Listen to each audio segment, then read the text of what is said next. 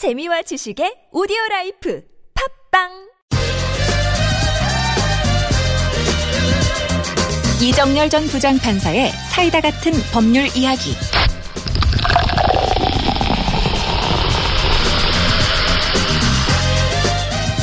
네, 이정열 전 부장판사와 함께합니다. 어서 오십시오. 네, 안- 안녕하십니까. 네, 자 오늘 주제는 어떤 거예요? 예, 최근에 귀국하신 반기문 전 유엔 사무총장이 대통령 선거에 출마하시지 않나 하는 이제 많은 아, 뭐 거의 기정사실처럼 비춰지던데요. 네.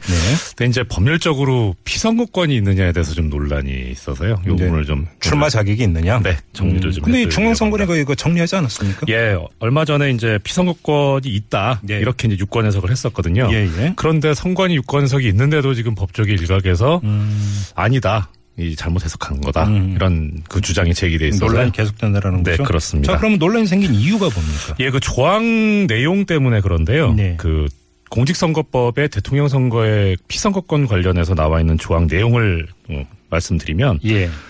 문장이 이렇게 되어 있습니다. 선거일 현재 5년 이상 국내에 거주하고 있는 40세 이상의 국민. 예. 네. 이 경우에는 대통령의 어, 피선거권이 있는데 음. 다만 이제 공무로 외국에 파견된 기간 네. 그다음에 국내 주소를 두고 일정 기간 외국에 체류한 기간은 국내 거주 기간으로 본다. 네. 이렇게 돼 있습니다. 예. 그래서 이 5년 이상 국내에 거주하고 있는 이 부분 관련해서 그럼 이게 연속해서 5년 있어야 되는 거냐? 음. 아니면은 전 생애를 통틀어서 5년만 거주하고 있었으면 되는 거냐? 예. 이게 이제 해석에 논란이 있는 겁니다. 예. 그래서 지금 반전 총장의 경우에 만약에 연속으로 5년을 거주해야 된다 이렇게 해석해야 된다고 보면 지금 귀국하신 지 얼마 안 돼서요. 예. 예, 5년이 안 됩니다. 음. 예, 그래서 논란이 생겨버린 근데 겁니다. 지금 여기 뭐 공무로 외국에 파견된 기간 네. 이이그 좀 조항에 이 내용이 뭔가 포함이 되어 있다면 이렇게 해석하면 되는 거 아닙니까? 거의 이 공무가 이제 유엔 사무총장으로 근무하신 게 공무냐. 예. 그런데 공적인 일이긴 한데 음. 이때 공무는 대한민국의 업무여야 한다는 겁니다. 그래요? 그래서 유엔 사무총장이 뭐 사실 중요한 업무를 수행하고 있는 업무긴 하지만은 음, 네. 세계적으로 볼 때는 이제 회원국 사이의 이해관계를 조정하거나 뭐 회원국 전체를 위해서 일을 하는 자리지 네. 특정 국가를 위해서 일하는 자리는 아니다. 그래서 네. 대한민국을 위해서 일하는 자리다라고 해석하는 견해는 없는 것으로 나와 있습니다. 그래요? 예, 그리고 이제 국내 주소를 둔 이것도 사실 주소를 두셨으면 좋았는데 음. 전출을 하셨다가 얼마 전에 주민등록 전입 신고를 하셔가지고 주소도 없었던 것 같습니다. 아무튼 근데 선관위는 피선거권이 있다고 판단을 네, 내리지 그렇습니다. 않았습니까? 그 근거가 뭡니까? 어, 근거를 옛날 법을 참조를 해가지고 그 판단을 내렸는데요. 예. 지금 현행 헌법 이전인 5공화국 헌법에 보면은 어, 40세 이상인 경우에 피선거권이 있긴 한데 계속해서 5년 이상 국내에 거주하고 있어야 한다 이런 조항이 있었습니다. 예. 그리고 조금 전에 말씀 주신 공무로 외국에 파견된 기간은 국내 거주 기간으로 본다. 그러니까 지금 현행법이 예전 헌법을 상당히 유사하게 네. 따르고 있는 그런 형태입니다. 네네. 그런데 이제 헌법이 바뀌면서 육공화국 헌법이 되면서 그냥 40세면은 되고 네. 이 국내 거주 요건은 삭제를 합니다. 음. 이게 뭐 다들 아시겠지만 당시에 후보로 출마하셨던 김대중 후보. 네. 예, 그 어, 미국으로 잠깐 가 계셨다가 아니, 온- 제가 좀 예. 여쭤보고자 했던 게 그건데 반기문 전 총장의 케이스 말고 네. 정치적 이유로 인해서 망명을 했다가 네. 귀국을 한 경우는 그럼 어떻게 되느냐라고 예. 하는 이런 문제가 또 같이 연결이 될 수 있는 것 아니겠어요? 그렇죠. 근데 그런 사례가 지금 없습니다. 네, 물론 문제는 없죠. 네, 예, 예. 있었으면 괜찮은데요. 음. 해석이 가능한데 그래서 그 현행헌법이 조금 전에 말씀드렸던 현행헌법으로 바뀌면서 왜 이 조항이 삭제됐냐 하면 김대중 후보가 출마하는데 장애가 생겼기 때문에 네네. 그걸 빼버린 겁니다. 네. 그래서 문제가 안 생겼었죠. 음. 그러면서 이 조항이 빠지면서 대통령 선거법도 똑같이 바뀌게 되면 됐고요.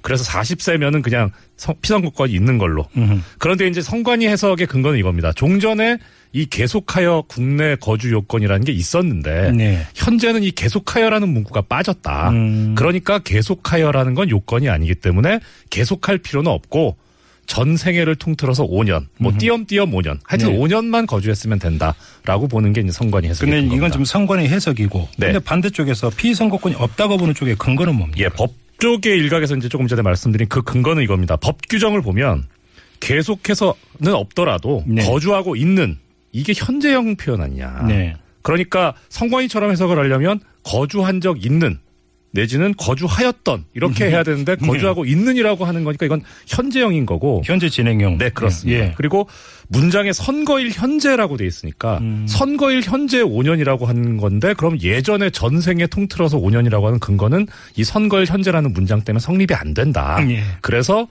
어 문장 그대로 해석을 하자면 계속해서라는 표현이 없더라도 계속해서 5년 동안 연속적으로 국내에 거주하고 있어야 한다라는 네. 그런 근거를 두고 있습니다. 근데 지금 이제 그 두 가지 모두 어찌 보면 문구 그대로 네. 평면적으로 해석을 한 거잖아요. 네, 그렇죠. 그러니까 속칭 직역.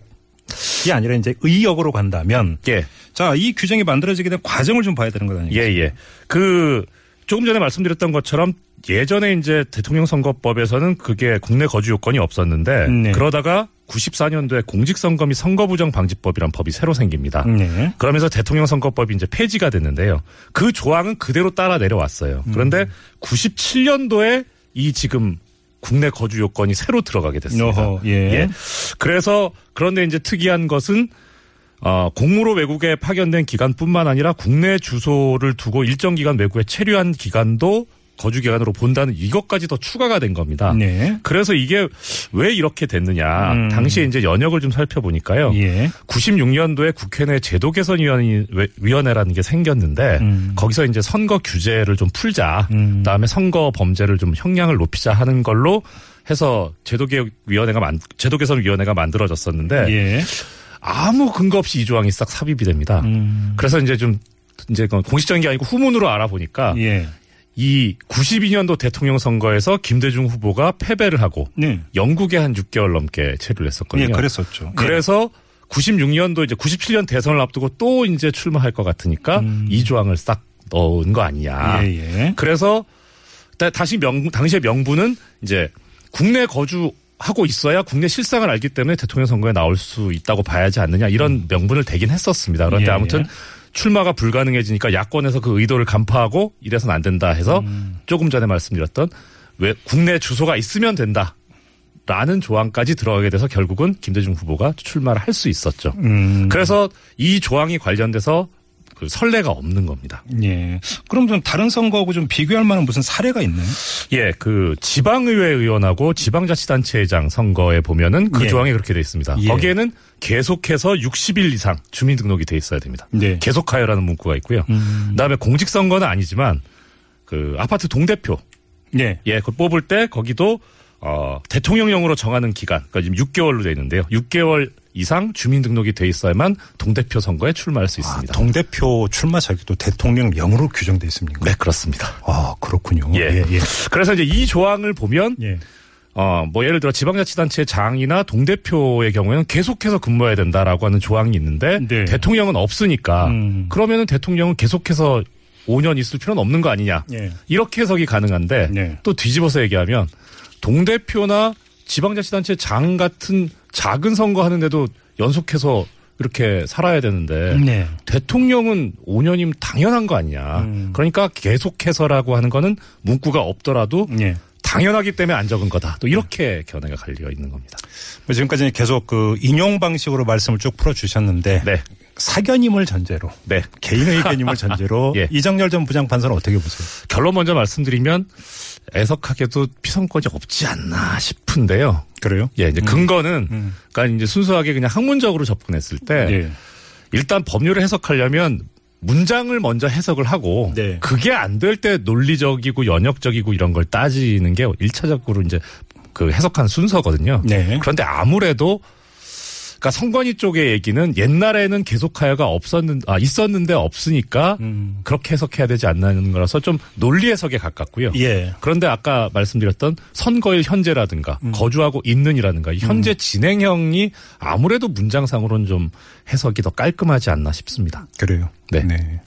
사견임을 전제로. 예, 그래서 이제 문제는 뭐냐면 이게 100%딱 떨어지는 해석이 아니라서 나중에 이제 이게 문제가 되면은 대통령 자격까지 선거의 효력까지 문제가 될 수 있기 때문에 예. 좀 혼란이 야기될 수 이거 있어요. 한번 좀 정비가 필요하다고 하는 것은 네, 분명한 그렇습니다. 사실인 것 같아요. 그러니까 그 문구 정리가 좀 필요하다는 건 분명한 사실인 것 같고. 예. 근데 정 반대되는 경우도 좀 있을 수 있는 거니까. 네, 그래서 그렇습니다. 뭐 50대 신군부가 들은 거 정치를 재산 몰수해 버리고. 네, 그렇죠. 뭐 물론 뭐 이 경우에 딱 들어맞는 경우는 아니지만 김대중 전 대통령이 망명을 했었고. 네. 그래서 재산 몰수해서 집도 없고 주소지 둘 수 없고 그래서 아예 해외 방문. 그렇죠. 주소지 걸로 했는데 네. 나중에 뭐한게 민주화 돼서 왔다. 그러면 출마하지 말라는 것이. 그렇죠. 이런 얘기가 또 나올 예, 수 있는 그렇습니다. 거거든요. 아무튼 정 비는 좀 필요해 보여요. 예, 그래서 이게 헌법 사항이 아니기 때문에 뭐 기왕 법률로 정하는 거라면 그냥 이 요건을 완화해가지고 반 총장 출마해서 저- 당- 정당하게 경쟁을 해보는 것도 좋지 않겠나 네. 하는 그런 생각이 듭니다. 알겠습니다. 자, 오늘은 반기문 전 유엔 사무총장의 피의 선거권이 있느냐 없느냐 이 논란을 좀 다뤄봤습니다. 수고하셨습니다. 예, 감사합니다. 네, 지금까지 이정열 전 부장판사였고요.